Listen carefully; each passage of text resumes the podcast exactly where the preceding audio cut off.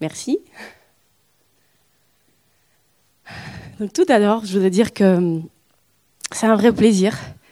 Je suis très contente de, pouvoir être là, de vous partager euh, tout ce que le Seigneur a fait dans ma vie euh, depuis un peu quelques années, mais plus particulièrement depuis ces quelques mois.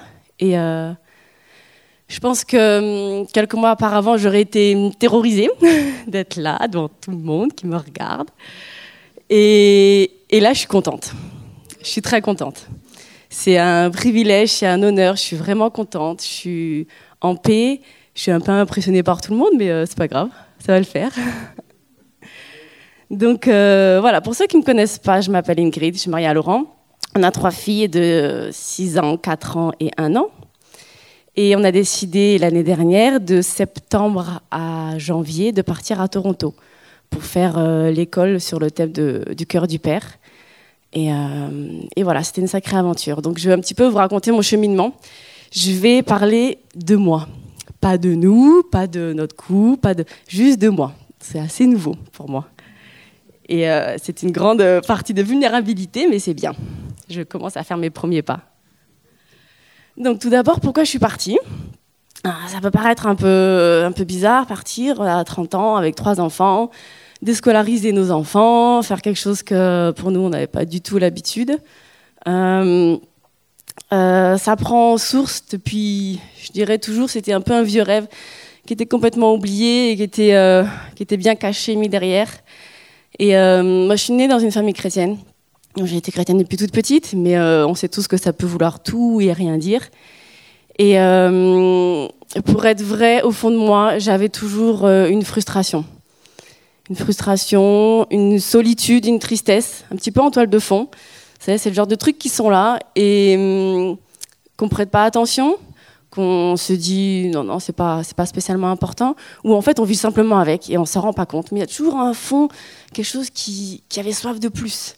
Et j'avais une soif de l'amour de Dieu, de vraiment connaître l'amour de Dieu, de vraiment de me dire je l'ai rencontré, je sais qu'il m'aime, je sais que je l'aime, de quelque chose qui était de vraiment profond, de, fort, de pas simplement quelque chose qui est une théorie qu'on m'a enseigné depuis que je suis toute petite, mais que ça devienne ma réalité.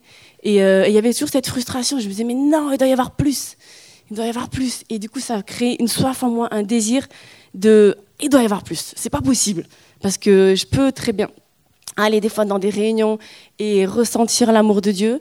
Et pour ma part, euh, dès que je ressentais un peu l'amour de Dieu, je me mettais à pleurer comme une madeleine. Et je disais, oh Seigneur, je suis pas digne. Je suis pas digne. C'est trop. Tu m'aimes trop, c'est pas possible, je suis pas digne. Et en fait, par ça, je le recevais pas forcément. Parce que j'avais comme un petit aperçu, comme une petite, petite fenêtre entrouverte sur qu'est-ce que ça pouvait être l'amour de Dieu. Mais dans mon cœur, j'ai non, c'est pas possible. Je suis pas digne. Et, en fait, pendant toutes ces années, pendant toute ma vie un peu, euh, il y a cette soif qui a grandi pour un amour vrai. Euh, donc, euh, on sent une frustration, une tristesse, une solitude forcément, que personne ne voit. Mais à l'intérieur, il y avait quelque chose qui était très seul. Et j'avais mon petit dialogue avec le Seigneur que personne ne pouvait même imaginer. j'avais l'impression d'être une inconnue pour moi-même. Je ne sais pas si ça vous parle, mais c'était vraiment ça. Euh, j'étais une grande écoutante. J'aime écouter. Donc j'avais des amis que je connaissais par cœur. Je connaissais toute leur vie, toutes leurs questions, tous leurs doutes, tous leurs... Et, et moi, j'étais là pour écouter, pour conseiller, pour apporter la bonne parole. Euh, et voilà. Et je pensais vraiment que c'était ma place, que mon rôle, que mon identité, c'était d'aider les gens, d'écouter les gens. Et, euh, et pas une seule fois, je me suis posé la question si je pouvais, moi, avoir aussi quelque chose à dire et, euh, à vivre et avoir euh, une destinée un peu particulière. Mon rôle se fondait dans, chacun des dans chacune des personnes. Et vous savez, le verset qui dit euh, Je me fais tout à tous, je l'adorais. parce que c'était moi, parce que je me faisais tout à tous, parce que j'étais comme ça, j'étais heureuse quand les gens étaient heureux, j'étais triste quand les gens étaient tristes. Et,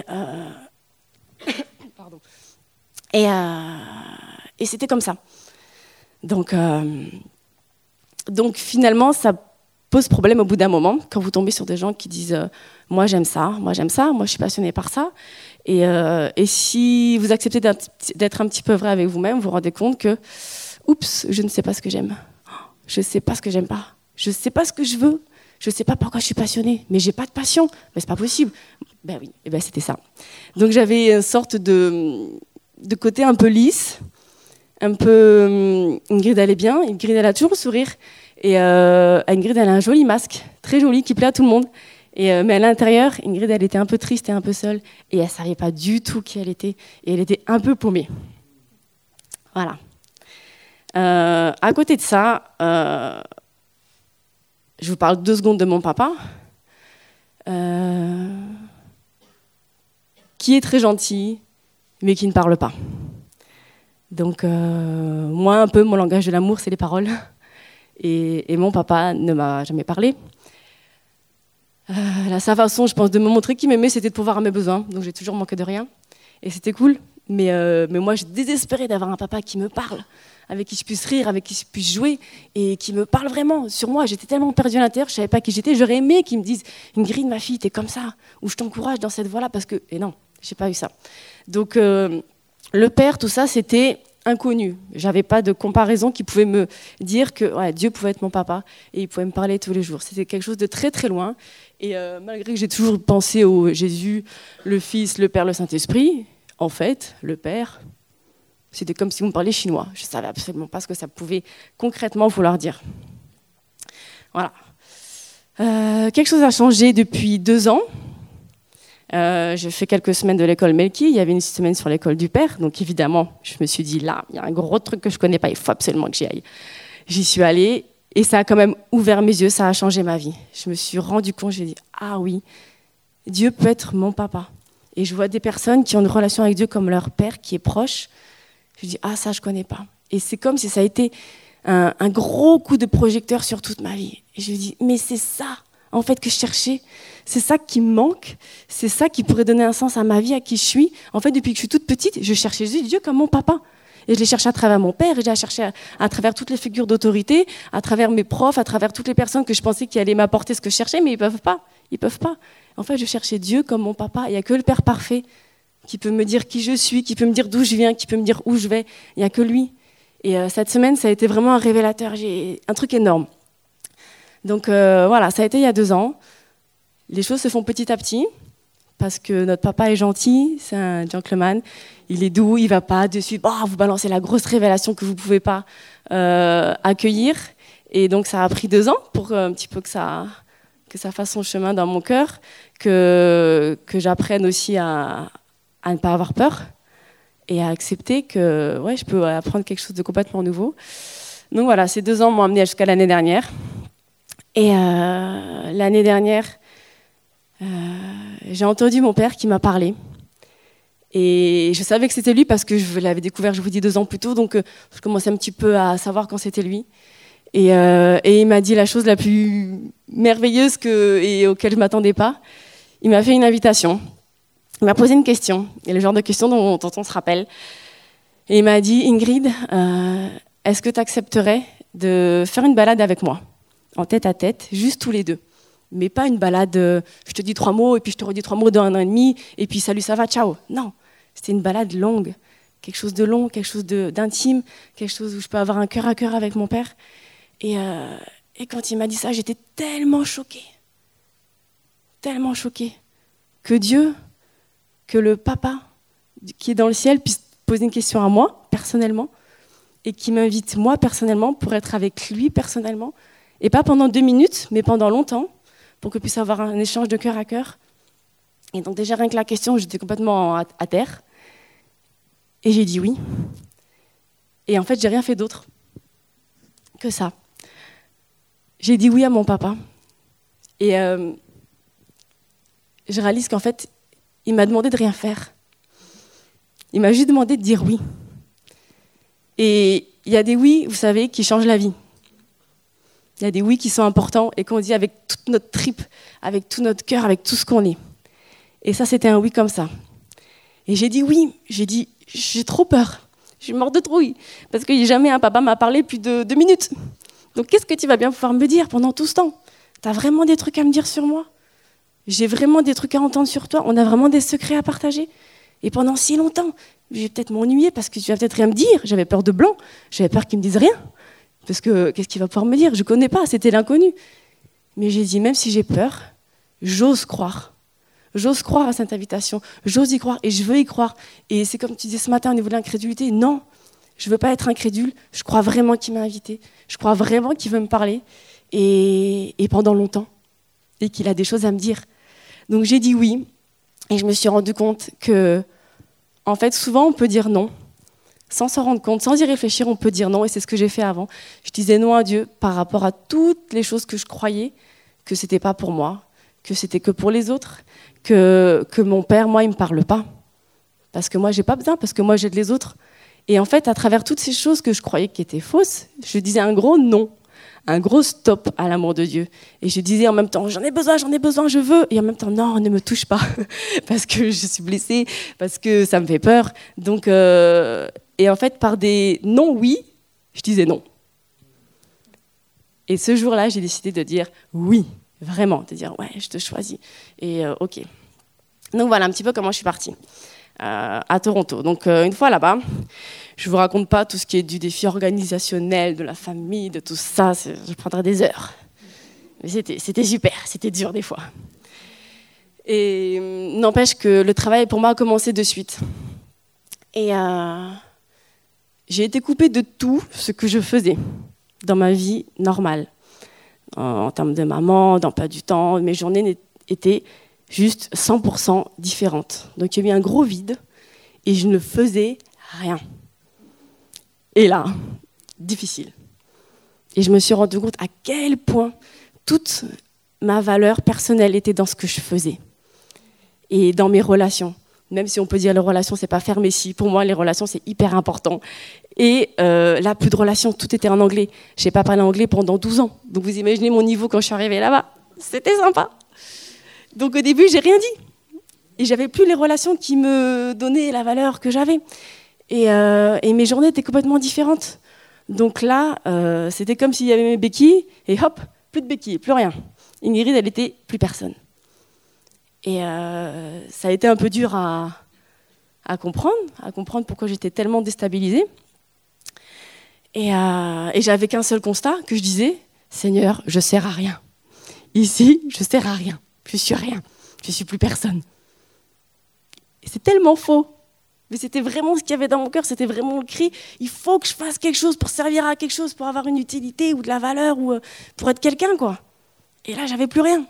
Et je croyais que j'étais devenue plus personne. Mais c'est pas vrai. J'étais juste en train de me trouver et de faire tomber un petit peu tous les masques. Euh, donc tout au début de cette aventure, j'ai une vision et je voyais Jésus qui dansait autour de la terre, qui rigolait, qui s'éclatait, quelque chose plein de vie. Puis je regardais et je dis mais Jésus, t'as rien d'autre à faire?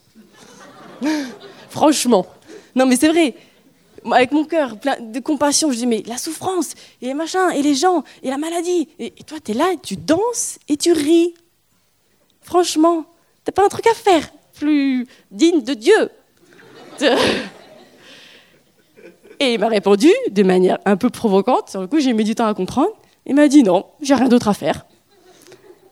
Et là, j'étais scotché. J'ai dit, il n'a rien d'autre à faire. Jésus n'a rien à faire. Parce que c'est pas en faisant qu'il prouve qu'il est fils de Dieu. Il n'a pas besoin de faire.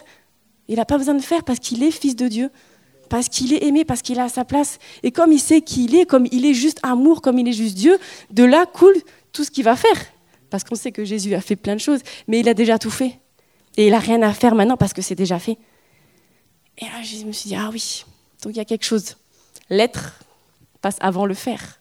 Ça, c'était ma première leçon. C'était un premier pas dans, ah ouais, donc maintenant, ma valeur, elle est dans ce que je suis et pas dans ce que je fais. Ok, leçon numéro un. Après, j'ai eu une question. J'ai dit, bon, Seigneur, j'ai compris. Donc, si je ne suis pas ce que je fais, qui je suis? Ça a été la question. Qui je suis, du coup? Ok, tout ce que je fais, c'est pas moi, forcément, c'est pas ma valeur première. Et vous avez bien compris, je suis pas, on n'est pas appelé à rien faire, mais euh, c'est pas ça qui est en premier plan. Donc euh, voilà, qui je suis. Et là, j'ai un petit peu passé toute ma vie au scanner et euh, j'ai réalisé avec un peu de, un peu de souffrance, vous savez, c'est ces moments de vérité où on est face à soi-même, qu'on n'a pas tout le temps dans sa vie, et c'est comme des rendez-vous, et c'est des moments qui sont nécessaires pour faire le point. Et je me suis dit, là, je réalise que j'ai vécu, que j'ai pensé, que j'ai décidé, que j'ai organisé toute ma vie, comme si j'étais seule et comme si j'avais pas de papa. J'ai décidé tout pour mon travail, j'ai décidé ce que je faisais, mon organisation, comme si j'étais sans papa, comme un orphelin, clair, mais à fond. Et je me suis dit, ouais, ça a fait un petit peu mal. Ça fait un peu mal parce que parce que c'est un, face à face. Et euh, voilà, donc euh, sans papa et du coup sans héritage, évidemment, parce que l'orphelin, lui, il a droit à rien. Donc, euh, mon constat, c'était que ma vie a été guidée par la crainte et par la honte. Donc j'étais bien au fond, bien au fond. Donc la crainte, la crainte de quoi? La peur de l'échec, très fort chez moi. La peur de l'inconnu. C'est pour ça que j'étais là-bas, je voulais me confronter à mes peurs, me confronter à qui j'étais. Et, euh, et, moi qui avais l'inconnu, ah non, non, non, j'y allais pas. Trop peur, trop peur. Si jamais je me trompe, si jamais je me plante, si jamais j'y arrive pas, c'est pas possible. Donc ça, ça s'est vu dans mon travail. J'ai choisi un métier qui pour moi était facile, je suis infirmière. Et ça coulait. C'était facile, c'était mon domaine, c'était naturel. Pas de peur de l'échec dans mon travail. Voilà, donc toute ma vie, tous mes choix ou mes non-choix ont été guidés par il faut pas que je me trompe, c'est pas possible, l'échec n'est pas possible. Donc en fait, je me suis rendu compte que même au niveau des relations, on peut être dans le contrôle, même au niveau des relations, on peut choisir ce qu'on dit, on peut choisir ce qu'on dit pas, on peut choisir jusqu'où on va. Et quand des personnes viennent un petit peu trop loin au niveau de qui on est, ah non, non, non, on remet le mur, non, non, non, non, ça c'est mon jardin secret, personne ne doit savoir qui je suis vraiment, c'est pas possible. Donc, euh, donc voilà, beaucoup de, beaucoup de craintes qui amène au contrôle et à la performance. Évidemment, si on ne veut pas se tromper, si on va faire l'échec, on va faire que les trucs dans lesquels on est super bon, dans lesquels on va vraiment assurer. Comme ça, on est bien blindé et tout est bien sécure. La honte était très forte. J'avais honte de moi, de qui j'étais, de mon histoire. Euh, ça a fait que je voulais jamais être ni la première ni la dernière. Toujours être dans le, dans le milieu de manière à rester invisible, à ce que personne ne me voit. Et j'étais bien cachée derrière ce mur de honte. Et euh, j'avais un joli masque, toujours avec le sourire. Et voilà, mais j'ai réalisé que, comme nos grands frères et grandes sœurs Adam et Ève, ils ont eu peur, ils ont eu honte, ils se sont cachés. Ben, j'ai juste fait pareil. Pendant toute ma vie, je me suis cachée. Et, euh, le problème, c'est qu'à force de monter tous ces murs, de m'être cachée, euh, j'ai oublié qui j'étais. Ou j'ai jamais su. Et j'ai un peu forcé les gens à oublier qui j'étais aussi ça m'arrangeait que personne ne sache qui j'étais. Parce que j'étais quand même bien tranquille. Et alors, dans ces moments, il y a toujours deux choses qui sont un peu ambivalentes. En même temps, on est bien tranquille, on est caché, on est, on est à l'abri de tout risque. Vous voyez ce que je veux dire Et en même temps, il y a quelque chose qui est au fond de nous qui crie Ah Qui crie qu'on a besoin de vie, qui crie qu'on a besoin d'amour, qui crie qu'on a besoin de vrai, qui crie que Oh, moi aussi j'aimerais vivre et j'aimerais savoir qui je suis et j'aimerais connaître la passion et j'aimerais savoir qu'est-ce qu'il a mis à l'intérieur de mon cœur. Donc il y a vraiment ces deux, ces deux cris et pendant des années j'ai laissé crier plus fort la honte.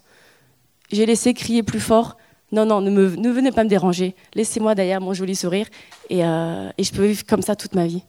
Et au fur et à mesure, il y a une soif, vraiment un gouffre qui a grandi et qui a, et qui a fait passer plus fort le cri de vie. Donc tout ça, euh, ça m'a amené en fait à, dire oui, comme je vous ai dit tout à l'heure, à dire oui, Seigneur, je t'invite dans, dans mon lieu secret, dans mon intimité, dans qui je suis, je t'invite à l'intérieur de mes murs. Il n'y a rien qui se fait là, mais juste vous dites oui.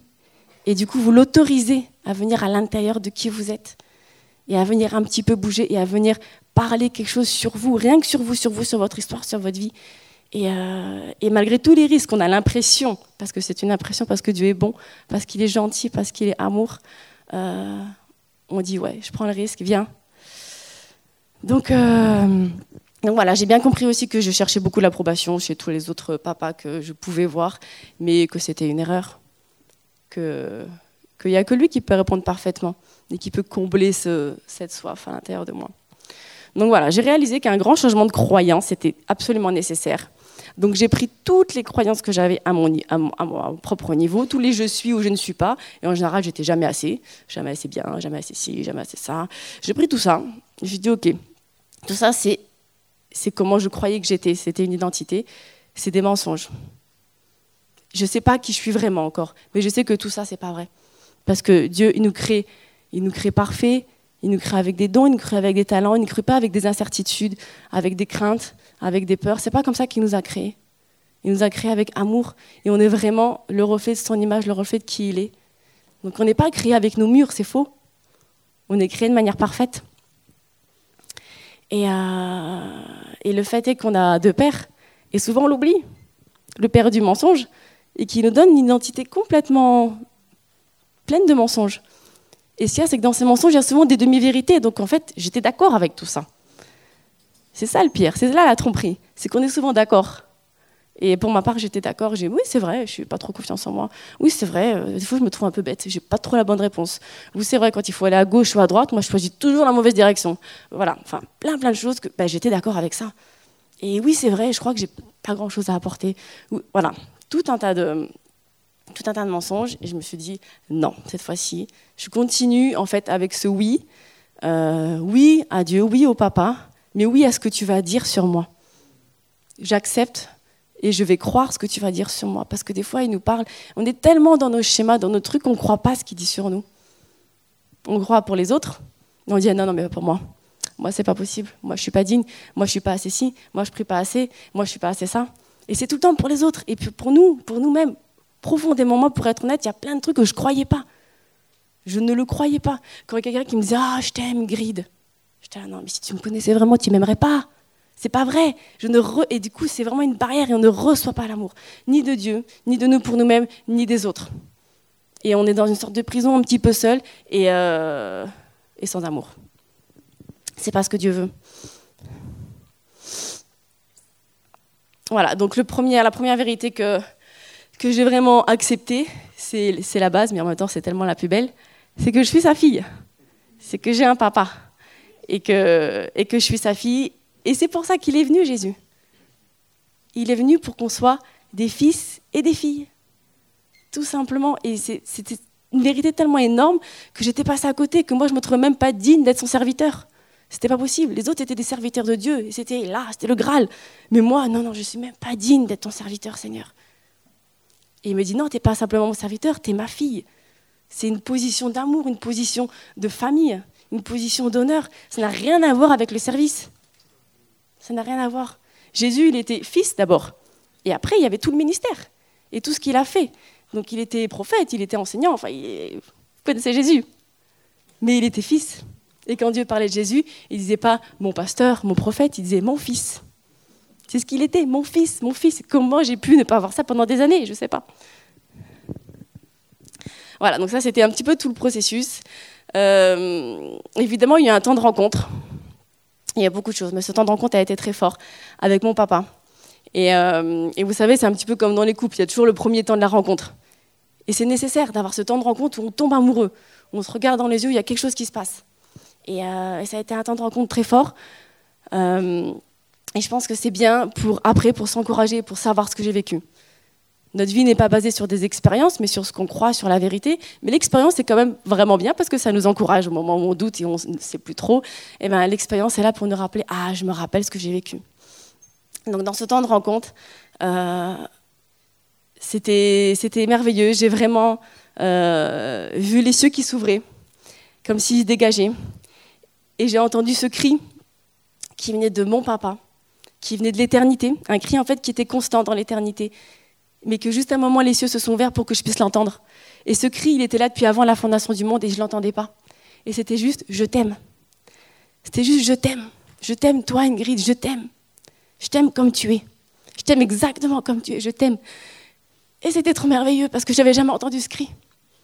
Et ça ne veut pas dire qu'il n'existait pas. Il existait avant même que je t'ai créé. Il existait pour moi et je ne l'entendais pas. Et quand ce cri est venu, je l'ai entendu et ça a percuté mon cœur. Ça m'a complètement transformée.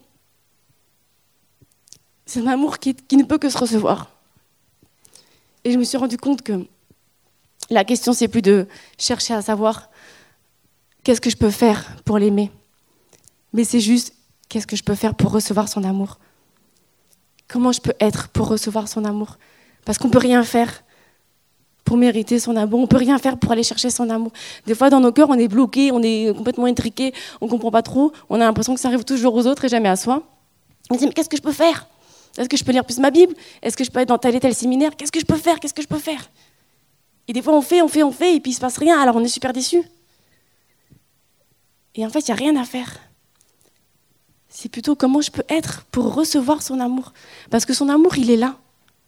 Il n'y a pas à en douter. Il nous aime tellement qu'il a donné une partie de lui-même, qu'il a donné son propre fils, qui s'est déchiré sa propre chair pour nous. Donc son amour, il est là et il, il parle constamment, depuis l'éternité, depuis avant même qu'on a été créé. Donc la question, c'est vraiment de le recevoir. C'est comme pour l'adoration. On n'a pas, on n'a pas à faire, on n'a pas à chercher, on n'a pas à faire pour l'adorer, pour l'aimer. Notre adoration n'est qu'une réponse à son amour. Quand on reçoit son amour, on peut que répondre en l'adorant.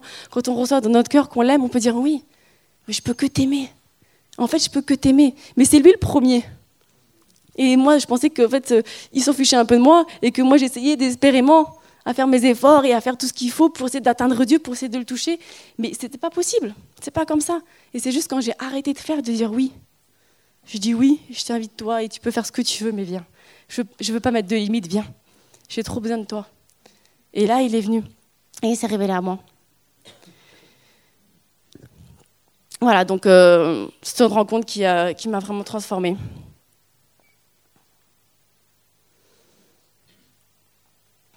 Donc là, la relation de confiance commence un petit peu à s'installer. Quand vraiment il y a une connexion, c'est comme un couple. Hein. Vraiment le premier temps, la rencontre, et puis après, ben, on apprend à vivre. On apprend à vivre le quotidien avec Dieu. Et, euh, et je réalise à quel point euh, il ne veut pas que je vive pour lui. Vous savez, en tant que parent, et toutes les personnes qui ne sont pas parents, c'est très, ça, ça, parle à tout le monde, on ne veut pas que nos enfants ils soient comme des machines. Maman, euh, j'ai débarrassé, j'ai fait mon lit, j'ai fait mes devoirs. Voilà, et ils s'en vont. Aucun sourire, aucun, rien. Là, ils nous, ils nous serviraient. C'est pas ça l'amour. C'est pas servir Dieu. C'est pas ça. Seigneur, en fait, presque, il s'en fiche de tout ce qu'on fait. Du moment qu'on vient et qu'on fait oh, Papa, j'aime trop être avec toi, j'aime trop ta présence, j'aime trop être sur tes genoux. Ça. Et là, le cœur du Père, ah Il est complètement rempli d'amour. Il dit Ah oui, mon enfant, mon fils, c'est ça. C'est ça que je veux. Et puis après, on va faire des choses ensemble. Mais je m'en fiche que tu fasses des choses pour moi. Je veux pas un serviteur, je veux des enfants, je veux des fils et je veux des filles. Et ça, j'ai réalisé, j'ai dit, mais oui, moi j'ai voulu faire, faire pour toi, faire pour mériter, faire pour être bien, faire pour attirer un peu ton regard sur moi. Il voulait juste que je vienne et que je dise, papa, j'ai besoin de toi. J'ai besoin de toi, viens me prendre dans tes bras.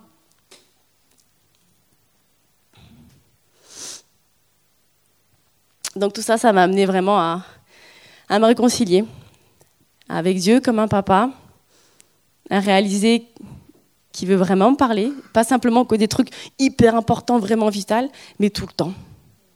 Tout le temps. Et sa voix est tellement douce, sa voix rend la vie tellement heureuse, sa voix rend tout, change tout. Ça change la couleur de la vie, ça change tout. Et je me dis, mais c'est comme quand on dit des fois tout pallier à sa lumière. Sa voix, c'est ce qu'il y a de plus beau, c'est ce qu'il y a de plus doux, c'est ce qui donne un sens vraiment. Et c'est ce qui me donne de l'amour pour lui. Ça va aider à me réconcilier avec moi-même. Donc maintenant, avant, c'était pas possible de m'aimer. Comment on peut aimer une inconnue? Comment on peut aimer quelque chose qu'on ne connaît pas? Et le peu des fois qu'on connaît, on l'aime pas en fait. Parce qu'il y a des fois, il y a des trucs à l'intérieur de nous, on se dit ah, j'aime pas ça, j'aime pas ça, et on met ça de côté et on cache. Et c'était pas possible de m'aimer. Et quand j'entends sa voix et quand j'entends ce qu'il dit sur moi, et eh bien naturellement, je peux m'aimer, je peux dire oui.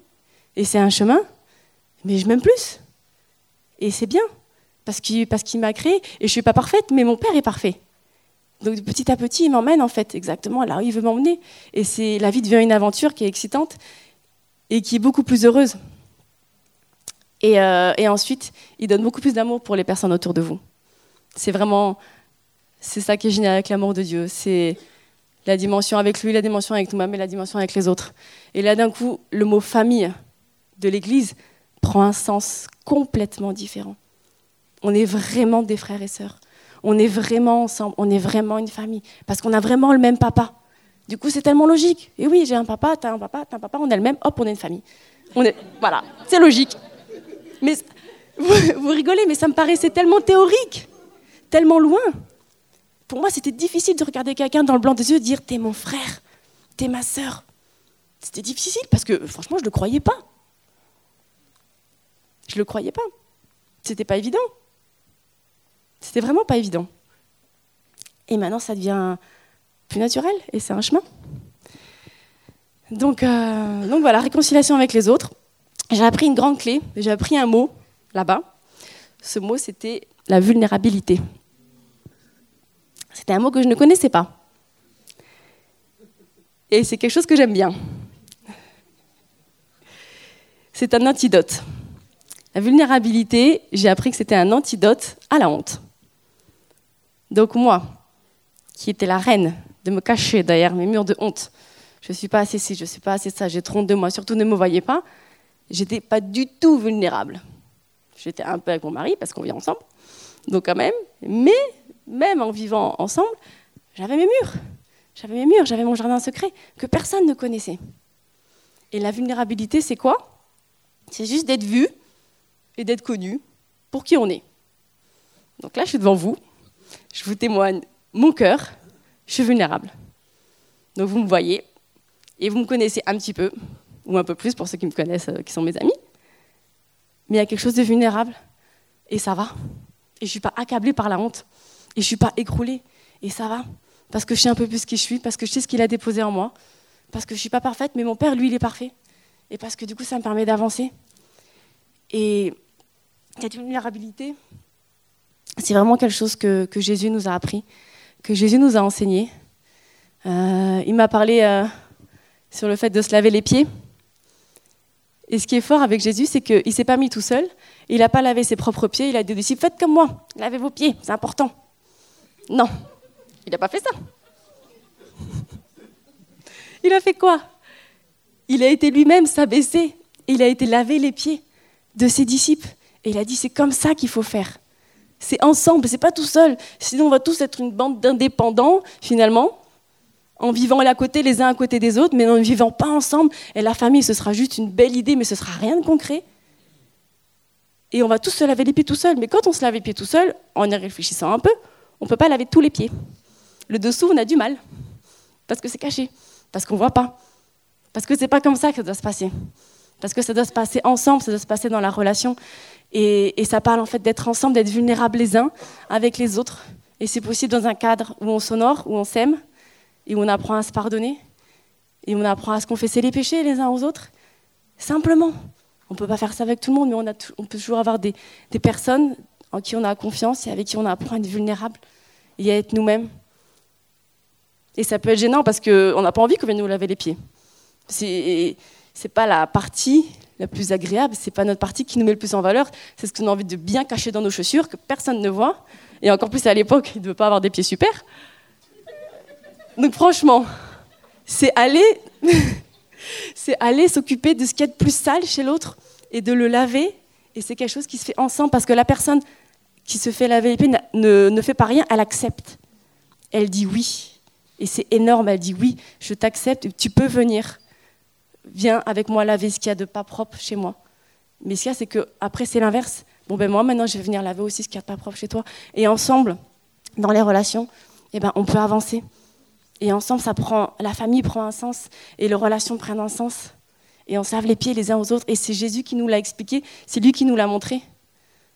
Et ça crée des liens d'amour. Parce qu'en s'honorant, parce qu'en en, recevant les confessions des uns des autres, eh ben en fait, l'amour grandit. Parce que là, il n'y a plus de masque, parce qu'on est vrai, parce qu'on est vraiment qui on est. Et là, on peut se dire, ouais, il m'a dit ça, il m'a fait confiance, mais je l'aime encore plus en fait. Il m'a dit un truc pas jojo, mais en fait, je l'aime encore plus. Et l'amour, c'est ce que ce matin a été dit. L'amour, l'amour. L'amour, c'est la plus grande des choses. L'amour, ça surpasse tout. L'amour, c'est une puissance de vie. Et c'est à l'amour qu'on a, nous, les uns pour les autres, que tout le monde verra qu'on est des enfants de Dieu. C'est pas à notre foi, c'est pas notre prophétie, c'est pas notre façon de vivre, c'est pas au fait qu'on va tous les dimanches à l'église, mais c'est à l'amour. Parce que tout ce monde soupire après l'amour, après le vrai amour, après l'amour qui se donne. Et Jésus nous a montré l'exemple aimez-vous, Aimez-vous les uns les autres. Aimez-moi et aimez-vous.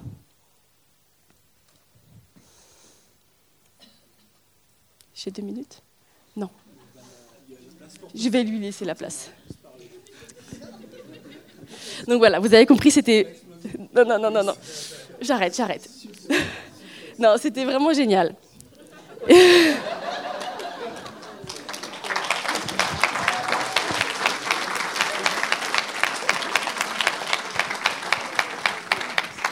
je laisse la place à mon mari.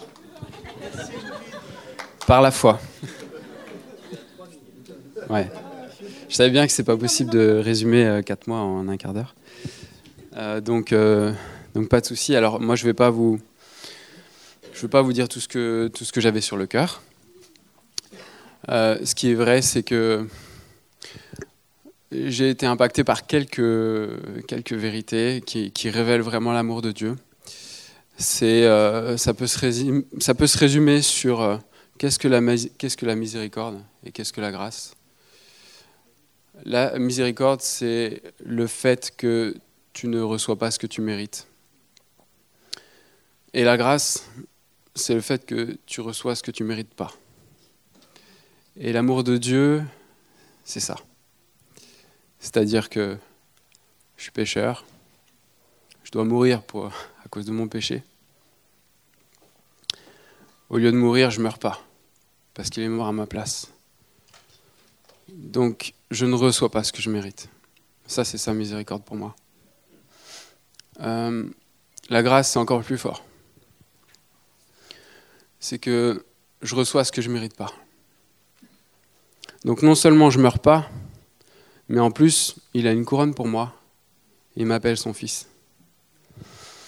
Et si je dois résumer ces, quatre mois, euh, c'est comprendre ça. Rentrer dans l'amour de Dieu. Pour moi, ça a été ça.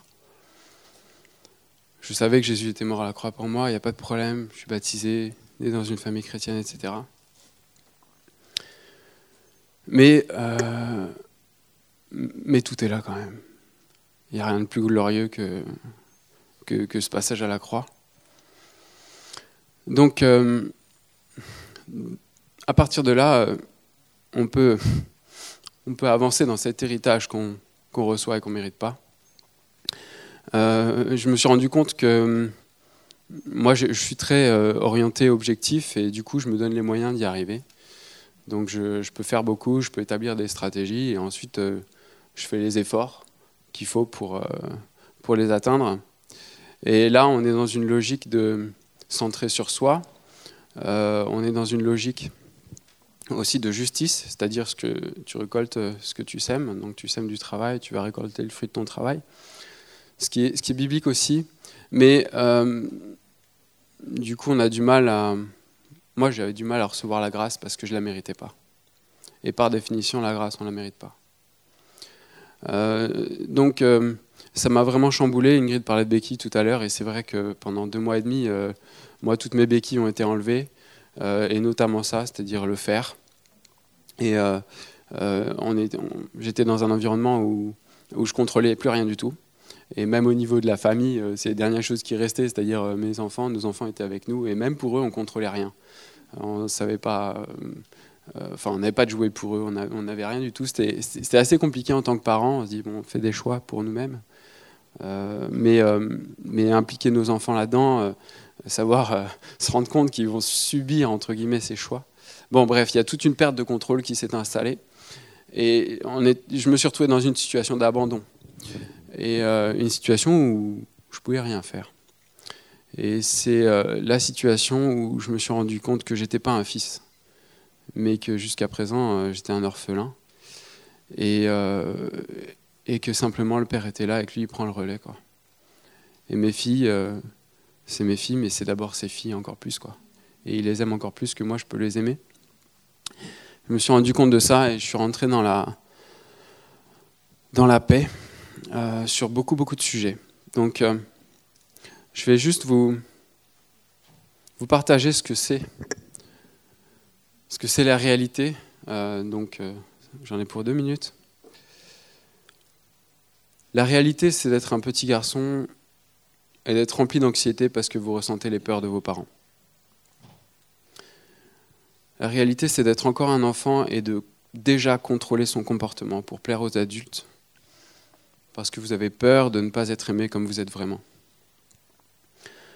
La réalité, c'est d'être un élève scolaire, modèle, pour gagner l'approbation et renoncer à ses rêves et à sa créativité par crainte du jugement sur tout ce qui est différent de la norme.